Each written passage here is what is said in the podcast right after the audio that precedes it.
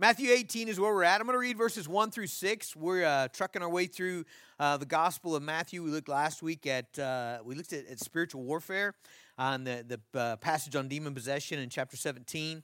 Uh, week before that, we looked at uh, the glory God and the transfiguration. So we're just kind of stepping our way through Matthew here. So we've arrived at chapter 18. And so beginning in verse 1, it says, At that time the disciples came to Jesus, saying, Who is the greatest in the kingdom of heaven?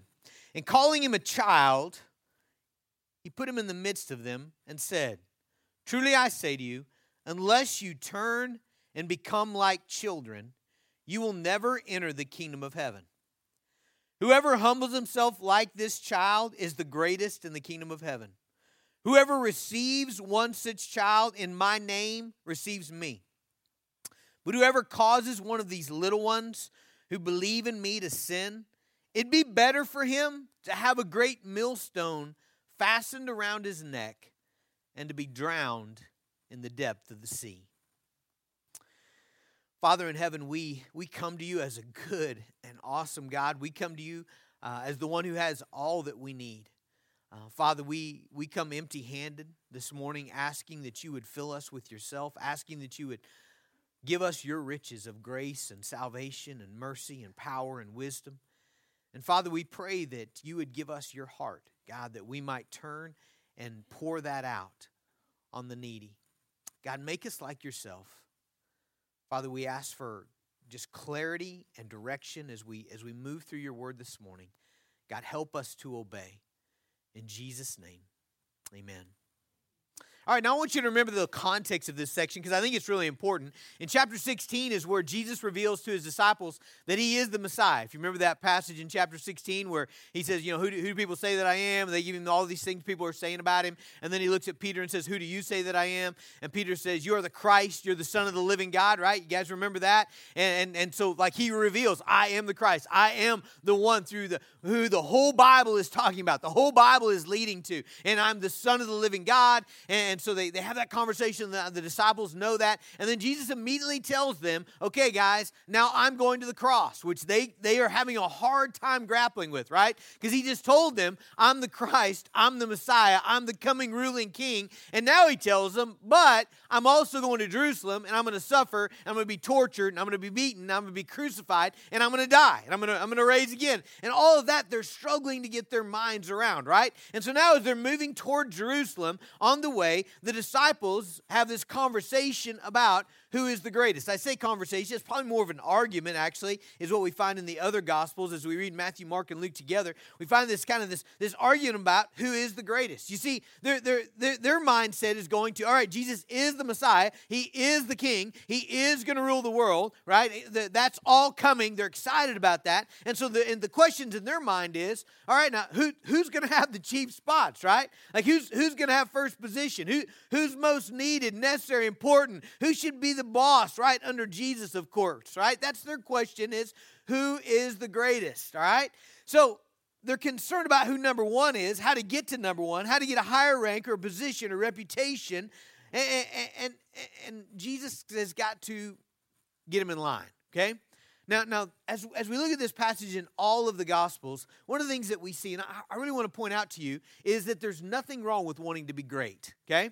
A lot of folks, when, when, they, when they read this, they're, they're shaking their head at the, the disciples. I mean, here Jesus is. He's going to the cross. He's gonna he's gonna die. And all they, all they can talk about is, well, hey, but uh, who, who's, who's the best here? Who's the great? Who's got the top position? Who, who, should, who, should, be, who should be at the top in, in the cabinet positions of the kingdom? All right? But, but actually, when Jesus begins to correct them on that, he actually does not tell them that there's, there's something wrong with wanting to be great. I actually think you ought to want to be great in the kingdom of God. I actually think that wanting to be mediocre in the kingdom of God is not a virtue, okay? If you're a Christian here today and you're like, man, I, I just I just want to barely make it into the kingdom, you know? That's all I want. I, I don't want to do anything great for Jesus. I, I don't want to serve. I, I just want to not go to hell. That's all I want. Listen, that's not a virtue, okay? We, are not clapping for that. Jesus is not clapping for that, all right? So so there's nothing there's, there's nothing virtuous about saying, hey, I want to be a mediocre Christian, you know? I, I just want to slide in and barely do anything for Jesus. There's nothing virtuous about that. So there is something good about actually wanting to be great in the kingdom of God. The big, the big problem is having the right definition of greatness. See, that, that's, that's where we gotta we gotta come back to. They had the wrong definition of greatness. In Mark, it, it explains this, I think, almost better. In Mark 10 42, uh, they're having this conversation about greatness in the kingdom of God. Let me read it to you. And it says, Jesus called to them and said to them, You know that those who are considered rulers of the Gentiles lord it over them, and their great ones exercise authority over them. So he looks out the world and he says, okay, here's where you're getting your definition. You're getting your definition from TV, you know? You're getting your definition from the newspapers. You're getting your definition from, from sporting events and athletics. You're getting your definition from the world. He says, in the world, greatness means being better than somebody else, right? Lording it over somebody else, having authority over other people, being the boss, okay? Let me keep reading, all right? But he says, but it shall not so be so among you. But whoever would be great among you must be your servant, and whoever be first among you must be your slave. For even the Son of Man, he's referring to himself, came not to be served, but to serve and to give his life a ransom for many. So, so he tells the disciples, you, you've got this thing upside down, all right? That wanting to be great is good, it's fine. It's actually, I think it's a, it's a virtue, but, but greatness is not what you think it is. It, it, it's, it's not being the boss. It's not getting your way. It's not being influential and significant and prestigious and, and, and in control and have fame and likes and fans and, and always comparing yourself to others. One, one of the big things that, that we've got to we've got to disassociate ourselves from is this idea that greatness is compared to somebody else right? That that that whole idea of greatness being I'm better than somebody, I'm more beautiful than others, I'm richer than others, I'm smarter than others, I'm a better athlete, I'm more successful, I'm more holy. That is not in the scriptures as greatness, okay? That's not and, and all it does is really bend us towards sin. Uh, because we all get really cranky when we feel like people are trying to be better than us, don't we? I mean, that, that bothers everybody. It, it, it, it bothers people when, when when, when we feel like people are trying to lord it over us or, or, or, to tell us what to do or to take a position of authority over us.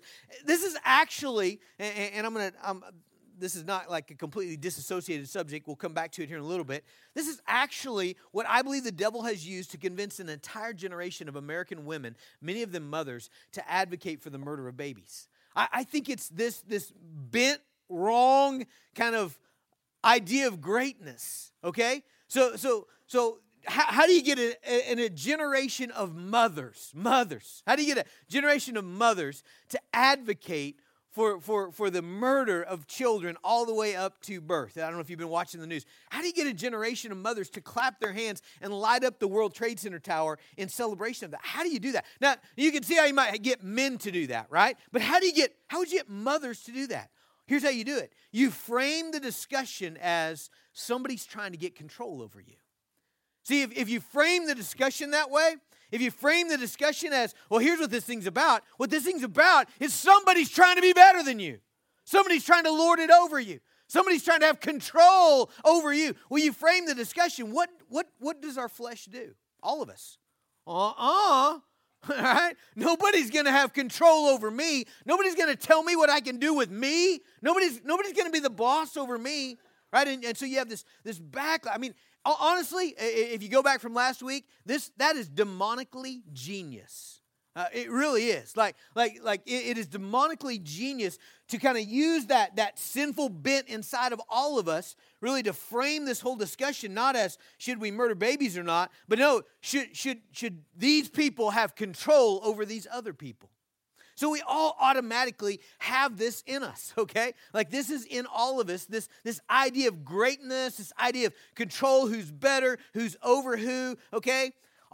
All, of that is inside of us and that's why jesus has to reteach us about what does it mean to be truly great greatness in the kingdom of god is upside down from that okay jesus essentially says that greatness means going the other way it means humbling yourself and seeking to put yourself not over others, but, but to put others over you. Greatness is not trying to get over people, it's trying to get under people, right? That's what Jesus says. And Jesus modeled that beautifully.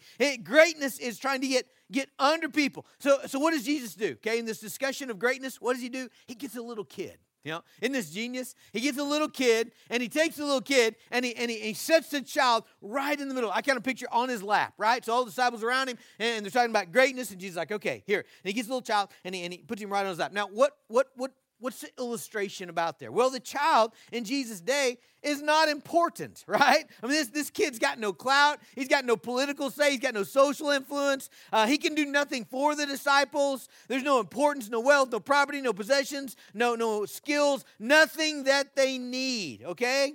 And, and then Jesus says this He says, All right, first of all, guys, you can't even get in the door of the kingdom until you become like this kid, right? So, so we're not even talking about greatness. We're, we're, we're, first of all talking about can you even get in the kingdom? All right? Can you even be in the kingdom? Can you, can you even be a believer? Right?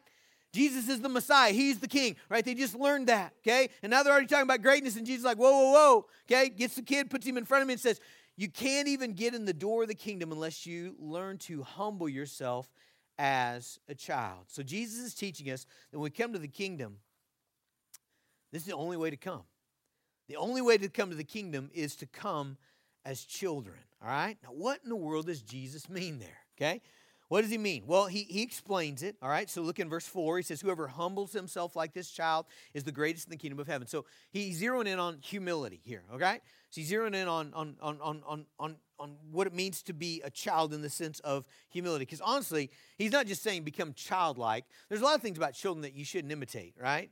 Uh, please don't be self-centered, entitled, demanding, impulsive, foolish, and fit throwers. All right, like like like he's not just saying, "Hey guys, be kid-like." You know, I, that, that's not what he's saying. He's zeroing in on on on one particular thing here that has to do with greatness, and that that's humility. Okay, so what what are the what are the characteristics of children that that that that Jesus is is capturing here for saying you can't get in the kingdom. You can't come to God until you get like this. Okay, I, I, I preached whole sermons on this and, and did a bunch of these. I I, I want to actually move forward, and so I'm just going to do two. Okay, I'm going to I think the two important ones. All right, number one, the fact that children are dependent. Okay, dependent. All right, there's this there's this clear picture here of weakness, helplessness, dependence that Jesus is zeroing in on. Here's the deal children need their father. Children need their parent. Children, children need someone to take care of them. Children need to receive. They're receivers, okay?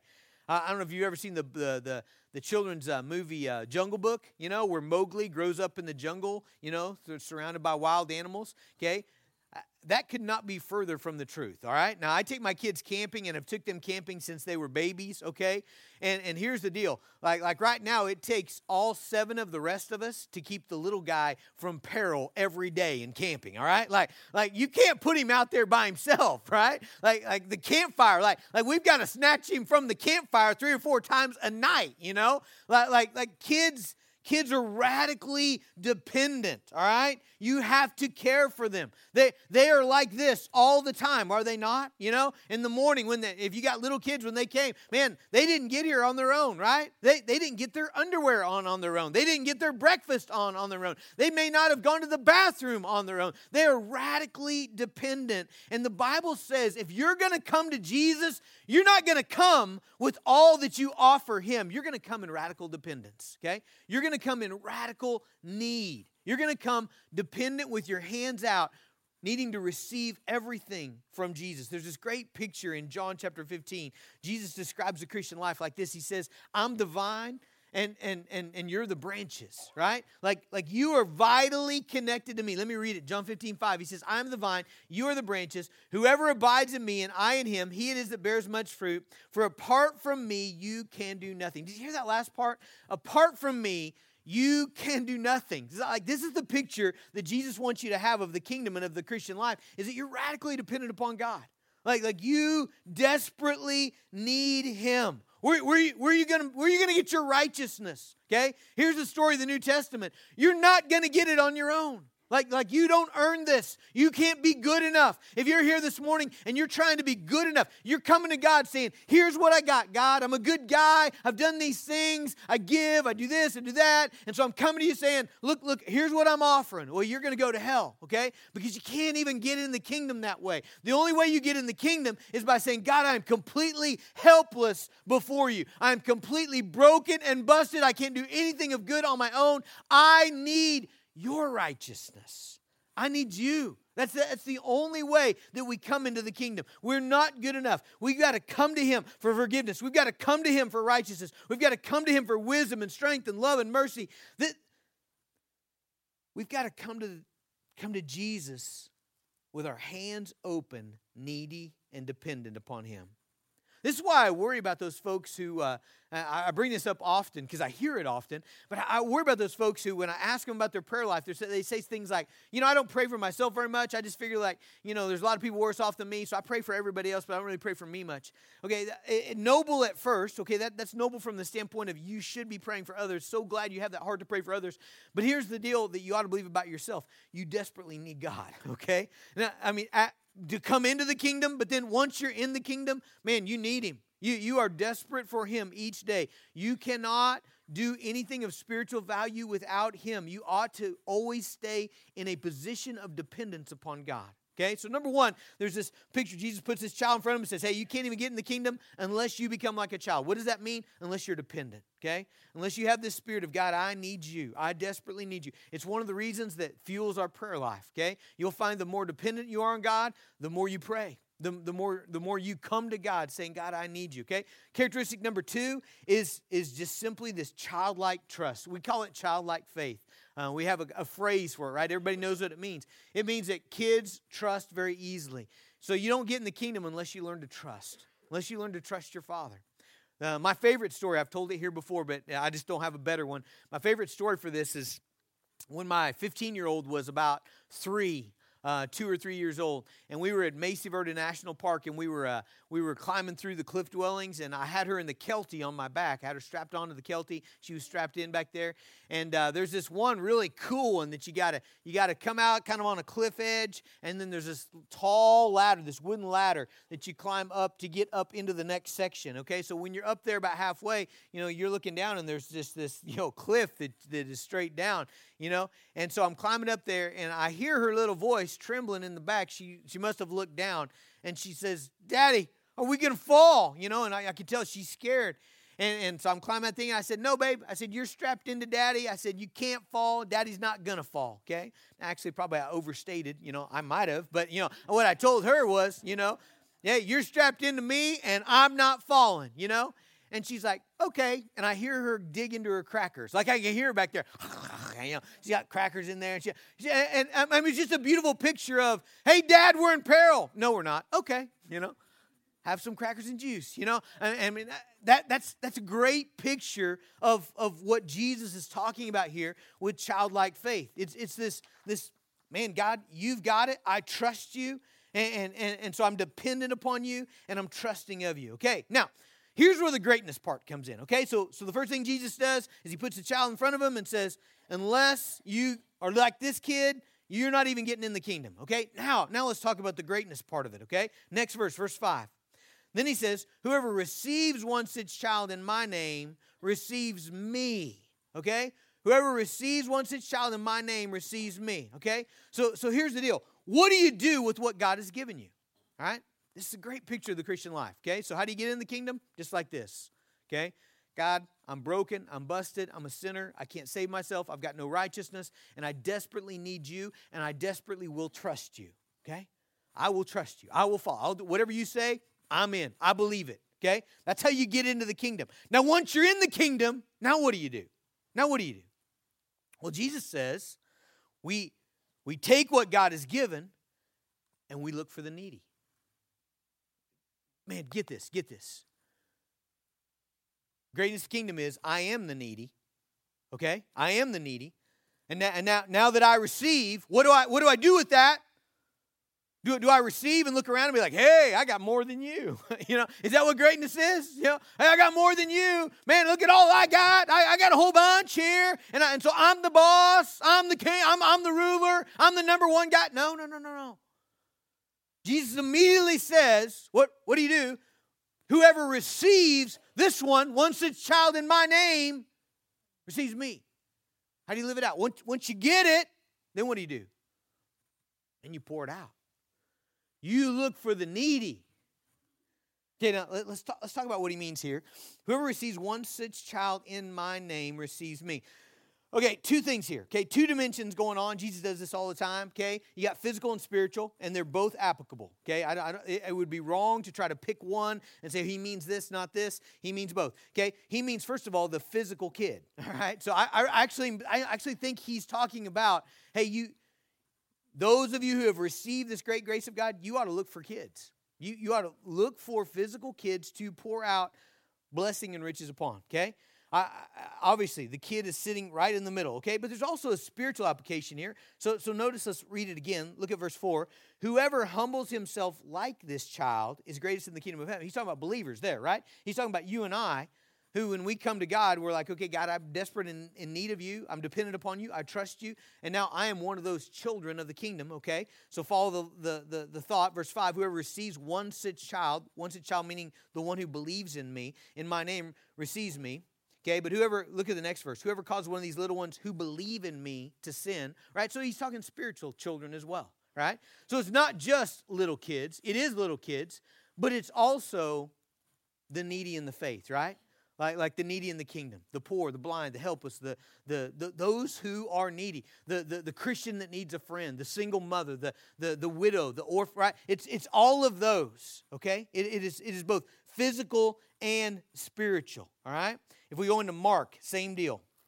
Like, like you, it, it's both. In Mark 9, um, verse uh, 35, the context again is humility. He says he set them down, called the 12, and he said to them, If anyone be first, he must be last of all, servant of all. Next verse, verse 36. And he took a child and put him in the midst of them, and, and t- take him in his arms. He said to them, Whoever receives one such child in my name receives me. Whoever receives me receives not him, uh, not, not me, but him who sent me. Okay, so again, physical and spiritual, both, both little children and both those needy in the faith. Okay, now why do we receive the needy? Because we become like our Father. Okay, this is greatness. Okay, you want to know what greatness is? It's becoming like the Father. Okay, what does the Father do? He looks for the needy and he pours it out on him, right? That's what the Father does. That's the characteristic of our Father. Is that, is that we're spiritually bankrupt. He is a quadrillionaire, right? Spiritually. And what does he do? He delights to lavish, to pour out his riches on the needy. All right? And when you come into the kingdom, here's what greatness is greatness is learning to be like your father, it is learning to, to, to pour out upon the needy. Right? So, so why do we receive the needy? Because we become like our Father. Our neediness, our weakness, our helplessness, our faith in Him triggers His explosion of grace in our lives, and then we become His children and we become like Him. In 1 John 4 11, it says, Beloved, if God so loved us, we also ought to love one another. If God has loved us, then we love one another. I mean, that's all through the New Testament. Why do we love? Because God has loved us. All right? So, so we take that grace and we take that power and we take that wisdom and we take the spiritual blessings and we take the joy and we take the, the, the glorious hope and steadfast faith and the love of God poured into our hearts. We take all of that and we, we give it to the needy. Okay, now let's talk specifics here. Okay, one of the things that we always want to do when we read our Bibles. Okay, so hopefully you guys are in your Bible during the week, and, and one of the things you always want to do is you always want to say, okay, what does this mean? What do I see about God here? What do I see about me here? What is He teaching? Is there a command? Is there a promise? But then eventually you got to get here. How do I obey this? Right?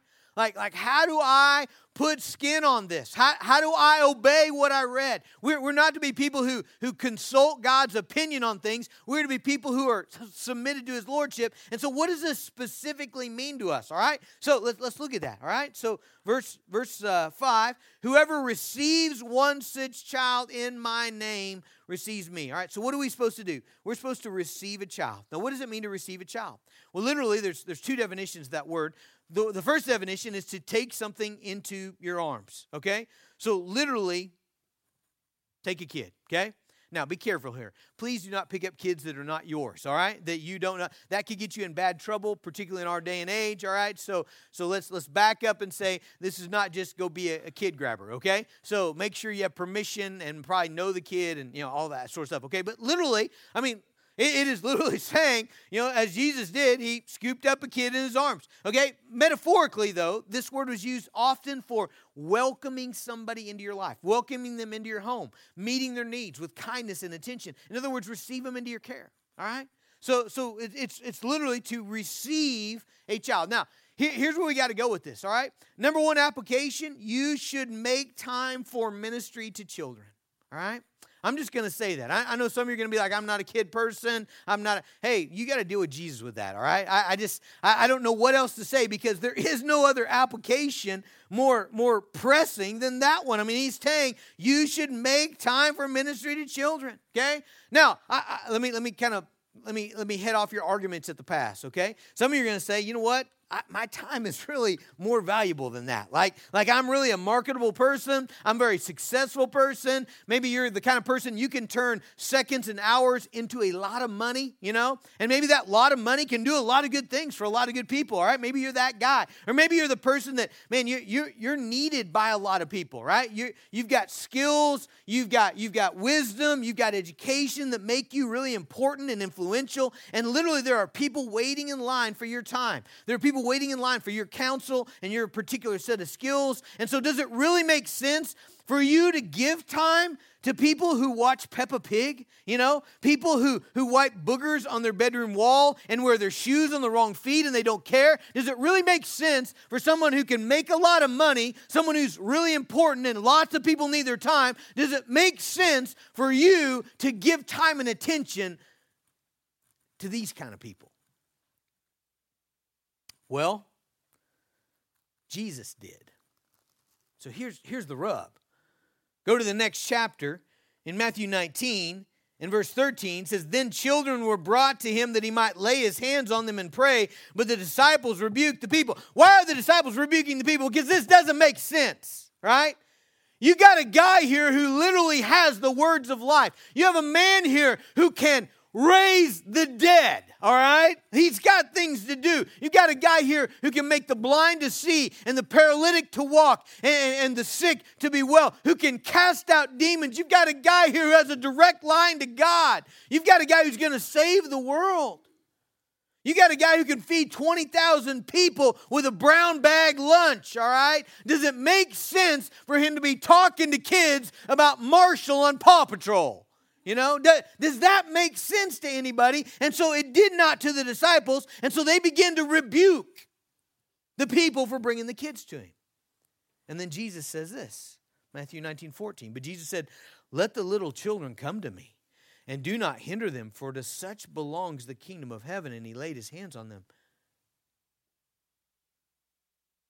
And there was no guy ever more valuable. There was no man whose time was not more pressed than Jesus.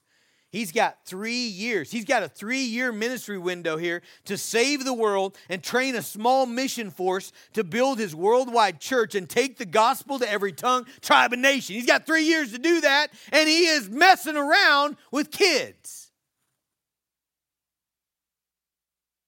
He's got them on his lap. Books, the Bible records that story in Matthew, it records that story in Mark. It has got to be telling us something. Would, would you just believe that this morning? It's telling us something. It's telling us something about the value of children in the kingdom of God. Jesus taught him and he hugged him and he healed him and he prayed for him, he even raised a couple from the dead.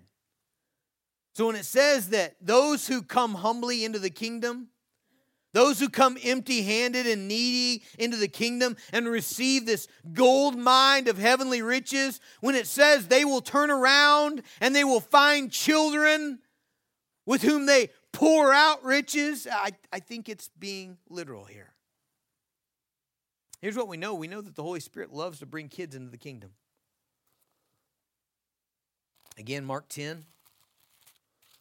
13, they were bringing children to him that he might touch them, and the disciples rebuked him. When Jesus saw it, he said, with indignance, he said, Let the little children come to me, do not hinder them, for such belongs the kingdom of heaven. God delights to bring kids in the kingdom. God, God delights to bring kids in the kingdom who are later going to be great men in the kingdom. One of the greatest pastors in the New Testament is Timothy. Listen how Timothy came to faith. 2 Timothy 3, it's by his grandmother and his, his mother investing in him. And in 2 Timothy 3, 14 and 15, it says, But as for you, continue in what you have learned and have firmly believed, knowing from whom you learned it, and how from childhood you have been acquainted with the sacred writings, which are able to make you wise for salvation through faith in Christ. Timothy knew this stuff from childhood. Why? Because his grandma and his mother poured it into him. A 2015 survey, this wasn't long ago, 2015 of the National Association of Evangelicals, so that would probably include our circle, right? It said this it found that 63% of Christians came to faith between the ages of 4 and 14. That should make you pray for Pastor Daniel and Pastor Andrew as they lead us well in this great harvest opportunity of children's ministry. That should make you, that statistic alone should make you value kids. When you look at this from a kingdom perspective, when you look at this from a, a gospel to the nations, when you look at this from this perspective of heaven or hell, it ought, it ought to make us mindful of that window. So Jesus says, when you receive a child in his name, you're receiving him spending time with a child, welcoming a child into Sunday school, welcoming a child into the church bus on Wednesday night, welcoming a child into Team Kids in the fellowship hall for a meal, welcoming a child to Sunday night small group, welcoming a child to morning, noon, weekday discipleship groups. I cannot tell you how excited. I'm super excited about what we've done around the world for missions, but I can't tell you how exciting it is that I am seeing we've got 50, 60 uh, adult groups meeting all week long. In the mornings, noon, I see people opening up their Bibles, doing the same thing, reading a chapter. What does it say? How do we obey it? But I, I can't tell you how exciting it is. I'm seeing kids do that. I'm seeing I've seen Pastor Daniel with his boys group for quite a while, but now I'm seeing other other adults in our church with groups of kids early in McDonald's with the Bibles open, following that same model. And I can't tell you how excited it is. We have a junior high. We may have a couple, but I know of at least one junior high boys group that is meeting with their friends. They're meeting with with, with some of our leaders and kind of equipping the week uh, a couple days before, and then they're meeting with their own friends, leading a group. Man, I can't tell you how powerful that is in the scope of the kingdom of God. And, and so Jesus says, when you do that, okay, when you welcome a child in the Sunday school, into the church bus, into Team Kids ministry, into Sunday night, onto your lap, into discipleship, into your care, it says you are welcoming Jesus. Please let's read it again. Whoever receives one such child in my name, you see it? Receives me. But please don't think Jesus just says stuff, okay? Like, like he's actually saying, when you receive that child, okay, when you welcome that child, when you pour out the riches of God upon that child, you are doing that to Jesus. He said it. He said that that's what you're doing. Okay? Now I know what you're going to say. You're going to say, man, I saw that kid. Face covered in crusties. What was that? The smell. mixture of goldfish crackers and poo. Did you hear that shrill voice? They can't even say they're ours. You're telling me that was Jesus? That's the king?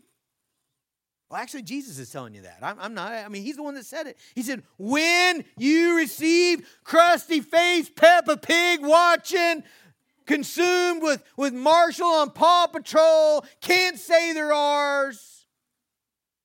When you pour out mercy and grace on them, you're pouring it out on Jesus. Jesus says, That is unto me. You know why it's Him? Because they're needy. They can't do anything for you. So if you're pouring into them, if you're valuing them, if you're dumping out riches on them, it's it's because it's been dumped out on you. This is not always true for our own kids, honestly. Because uh, you know, with our own kids, there's other things in there, right? In there, like like how many parents are are somehow kind of their identity and worth are connected to their children. How, uh, how many? Hundred percent, maybe. You know, right? Like so, sometimes sometimes our own kids, how, how we react to our own kids, is not the best indicator. It is it is a it, it's obviously in it, right? But sometimes it's not the best indicator because there's other things in that for us. But Jesus, Jesus is talking about just children, right? You're doing it for Jesus because you're not getting anything from them. You're not getting anything from them. I, I, I actually expected some amens from our team kid workers, all right? Because because it's it's super apparent on Wednesday night, is it not? I mean, they're not going to buy you anything. They're not they're not going to pay you back with favors. They're not going to put in a good word for you. They're not going to loan you their nice stuff. They're not going to invite you over. They're not even going to appreciate what you do for them. Okay? Not our Wednesday night group. They're not going to. In 22 years in Team Kid ministry, I've heard this conversation over and over. It actually, I heard it the other day and I, I had to turn away and smirk and laugh because um, because I've said it. I've said it and I've given the speech before. And uh, and I heard it again. But here, here's kind of the way it goes, right? It's a really frustrating night. Like you're trying to give them the words of life. You're trying to give them the most important thing ever, you know. And they are, you know, making flatulence noises and you know giggling and crawling under the deal. And they've got to go to the bathroom 103 times and one, you know. I mean, it's just and you know it just wears on you and it wears on you and it wears on you. And at some point during the night, you know, there's this speech, you know, that's given to the kids, you know, and the speech kind of goes like this: Don't you guys realize that we don't have to be here? You know, we don't have to be here doing this for you. You know, we, we, we, we could be somewhere. I could be watching ESPN. I could be in my chair. I could be eating Doritos, you know, but I'm here because, because I love you, you know, and I want you, you know. But don't you realize that? And all these big guys are up there. And, and here's what I, I know in my mind. I'm thinking, I'm like, they don't care. You know, I mean, they really don't. Like, like you know, I mean, they're they're kind of snapped to attention because you gotten all emotional on them, but they they don't care. You know, they don't care that you're not watching ESPN. You know, all they care is does Billy think my flatulence noise was funny? You know, I mean that's really that's really all they care. They don't care about that. And so here's the deal: if you hang in there in children's ministry, it's because it's for Jesus. That's what I love about it. I mean, really, that's what I love about it. Like those folks that hang in there, it, it's because it's for Jesus. You see, if you got God's heart, if He dumped His riches out on you, then you look for the needy. Now, not just children, okay? I mean, they represent something here, but, but like, like listen to Luke 14. Uh, I'll start reading verse 12. He, also said to the man who had invited him, When you give a dinner or banquet, don't invite your friends or your brothers or your relatives or your rich neighbors. Uh, you can't invite those, by the way, but, but he's saying, here's the spiritual component. He says, Lest they invite you in return, you be repaid. See, that's the way most of the world works, okay? But listen to what he says here. He says, When you give a feast, invite the poor, the crippled, the lame, the blind, and you'll be blessed because they cannot repay you, for you will be repaid at the resurrection of the just. See, he, here's the heart of greatness. The heart of greatness is when you have, have been like this with God and you, you've embraced the riches that He has poured out on you. By faith, you believe that. Like you, you, you believe, I am a rich man in Jesus. Like I, I have been blessed with every spiritual blessing in the heavenly place. I know not all of you feel that, first of all. I, I know, I know some of you, you, you, haven't, you haven't appropriated, you don't believe that. Okay, but what I'm saying is, I, I want you to. I mean, I want you to believe what the scriptures say. I want you, I want you to believe you are headed to hell. You, you were headed to a, an eternity of God's wrath being poured out upon you, and God has plucked you from that, and He has set His favor upon you, and He's given you His Spirit, and He's put incredible, unimaginable hope inside of you for the future, and he, He's given you every spiritual blessing. He's forgiven you of your sins, and He's given you His righteousness, and, and you stand in this, this abundance of riches, okay? And then because of that, because of that, you immediately turn to be like your father and, and, you turn to look for who is in need that I might pour that out on. Man, living that way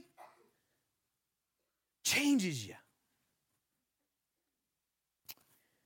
We, the story's risky, but I want to tell it because I, I, want, I, want you, I want you to get it. I want you to see this, how meaningful this is to me.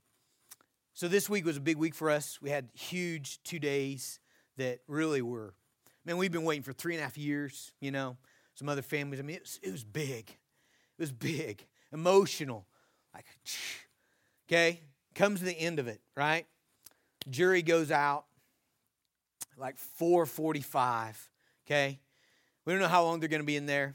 We've been there for 2 days. I'm supposed to preach at the prison at Fort Supply at 5:30. Was scheduled long before I knew this deal was coming. Um, so I'm there. My wife is there. Now, now, normally, normally, and I've made this mistake before. I made this mistake early on my ministry of putting ministry before my wife and really hurting her in a, a tough time. And so I, I, I don't want to do that again. I was weighing all that, and so I was weighing. Okay, do I do I do I call somebody? Hey, you got to preach for me.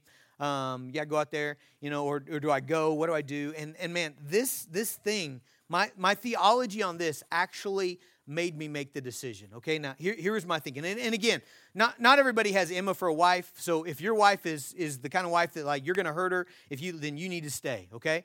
Uh, my wife's not that. I mean, she's just she's pretty tough, and uh, and and I, I kind of knew where she was at on the deal. And so so here's my theology. My theology was this. I was thinking, okay, God, do I go? Do I stay? What do I do? And and here's what here's what sealed the deal for me. It was that I was going to I was going to preach the gospel to felons who will never do anything for me. Okay, that that was part of what really gripped my decision. If I if I'd have been going to First Baptist Shattuck to preach their youth group, I probably would have called Drew and said, "Buddy, get in the car, go for me." Okay, um, but but I was I was going to to to preach to, to a bunch of felons who probably will never get out and come to my church, who will never give me any kudos. I mean, it was it, it's one of those ministries. I actually really enjoy it, but but it was one of those just pouring out ministries.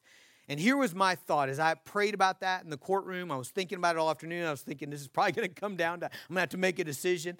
And here's here's what I thought. I thought, God, I'm going to go pour out the best thing ever on these guys who don't deserve it. And I'm going to trust you to handle this deal. And that was literally my, my, my thinking. I was like, that, that's this is the way we ought to live. Like, like like, that's how we ought to make our decisions. It, it's so frustrating with me. A lot of, a lot of people who struggle with depression. And uh, I know that's a real painful thing. But what I'm always pushing them toward, that they're always rebelling against, is all right, what you need to do is you need to go find somebody who's needy and you need to pour yourself out. And, and what, what, is, what is the response there? Almost always. I, I don't have any. I, I, am empty. I, I need something. No, no, no, you don't. Like what you need to do is, is empty handed before your Father and say, God, I, I am in need of you, and whatever you give, I'm going to pour it out. I'm going to go find the needy and pour it out. And I believe Psalm, I believe Isaiah 58, we don't have time to look at it, but I believe Isaiah 58 tells you that's the model. When you pour yourself out, God just keeps pouring in. I don't mean like any kind of guarantee thing, like, well, I'm going to do this, and then God, you got to do what I want. No, I, I just mean just like trusting God. Like, I'm going to go pour myself out.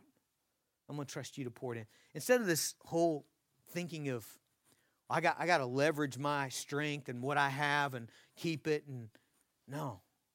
Guys, Jesus is saying, I've poured it out on you. Now you go pour it out. John Piper said this. He said, Rely on God's fatherly care to supply all your needs and use all that supply to meet the needs of the children, spiritual and physical. In other words, here's the way I would say it when you're needy, God supplies your needs, and you immediately look for the needy to supply their needs. I think that's the way this deal works. So, how are we going to obey? Real quick, here's just a bunch of stuff. Are you ready? There's 153 orphans worldwide. Why don't you receive one of them in Jesus' name? Right now, there are 437,465 children in the foster care system in the United States. 9,277 of those children are in Oklahoma. There is 100 in Woodward County. 586 in Oklahoma are waiting for forever families. How about the obvious? Are you discipling your own children? Are you discipling your grandchildren? Are you discipling your nieces, your nephews? How about your friends' kids? Another one of my just exciting pastor moments is when I have seen this week some of you with your friends' kids out discipling them with the Bible open, pouring into them. I love to see that. Man, that makes me happy. Who are you receiving in Jesus' name? Now, real quick, and man, we're out of time, so we're to have to just whip through this. What about the other side of this? But I, I don't, I don't want to, I don't want to just leave it there. We got to get the other side of this coin. Maybe we'll, we'll talk more about it next week. But verse, verse six. Okay, the other side of this is whoever causes one of these little ones who believe in me to sin, it would be better for him to have a great millstone fastened around his neck and to be drowned into the depth of the sea. To stumble or to cause a stumble means to trip somebody up from following Jesus. Okay? And here, here's the essence of what Jesus says He said, You'd be better off dying a horrible death before you cause one of these little ones to stumble. There's millstones everywhere in North Africa, by the way. Yeah, our trip we, we take in January, uh, man, you see them everywhere. Every little cave you go in, every every little village, every little hut. You know, uh, uh, somewhere in there they've got a millstone pulled by a camel or a donkey, and they're these enormous stones that grind the olives or grind the grain. Uh, I found a small one in a cave. I got a picture of this.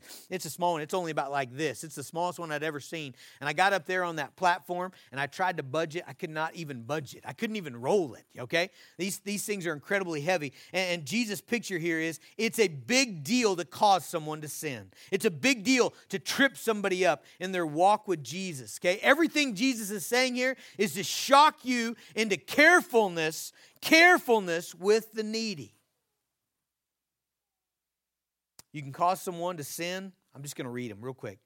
By direct temptation, by offering, encouraging them to sin, to distrust God, to rebel against His commands. You can cause someone to sin by sinning against them. Man, parents, we should be careful of our anger, careful of our careless words. You should be careful in children's ministry. Be careful about your own spirit toward children, toward the needy. You can cause someone to sin through your example. We looked last week at Jeroboam, who had this, this horrific legacy of, of leading generations of the men in his family to fall into the same sin of idolatry. You can, you can cause someone to sin through hypocrisy, through, through saying one thing loudly with your mouth and living a completely different way. Parents, be careful that you do not cause a little one to sin through your own hypocrisy. You can cause someone to sin through neglect, through partiality, through simply not meeting needs that clearly need to be met. You can cause someone to sin through not thinking of your weaker brother exercising your own kind of kind of a, a strength in Christ and, and not thinking of other people's weakness. But let me just close with this. When I think of this passage this week, I can't help but think of Planned Parenthood. And, and, and I, I, know you're thinking, why, why are you talking to us? I don't this here was my hope. This these are recorded, they're on the internet. God, would you use it? But I, I couldn't help but think of Planned Parenthood. 652,639 abortions last year. Little ones made in the image of God, ripped from the womb, murdered. 600 and almost 650,000 women who were tempted, who were urged, who were enticed, who were compelled to such a grievous sin against God. And I urge you to repent I, would call on publicly, I would call on Planned Parenthood to repent and to run to the mercy of God in Jesus. And here's what I would say there is room at the cross for you. Like the, the blood of Jesus, this blows me away. The blood of Jesus is sufficient even to cover the innocent blood on your hands. It is sufficient. Jesus can forgive. Because if you do not repent, I believe what Jesus is saying here with this millstone is there is no horror that I could vocalize, there is no nightmarish scenario that we could imagine that could be compared to the wrath of God that awaits you forever. I believe this is a call to seriousness. And so let's apply that to our life. Let's be obedient to where we're at right now. If you're if you're not one of the children, then you need to become one. If you have not come to God and say, God, I am broken, helpless, busted, I can't help myself. I need you. I need what Jesus did for me on the cross. I need his death, his burial, and his resurrection to even come into the kingdom. And then once you're in the kingdom, God, enable me to appropriate and receive your riches and then to look, look for the needy, look for those I can pour it out upon. Let's pray together. God, please help us to do that, just that. God, I pray that you would bring us to a childlike dependence, a childlike faith this morning. Father, I pray that you would bring us to just receive and appropriate and, and enjoy, God, the riches of your salvation. God, that we would feel full, that we would see greatness as as receiving from you and then looking at who we can pour that out upon. God, give us that kind of spirit. Father, we ask it in Christ's name. Amen. Would you stand, please? We're going to sing together.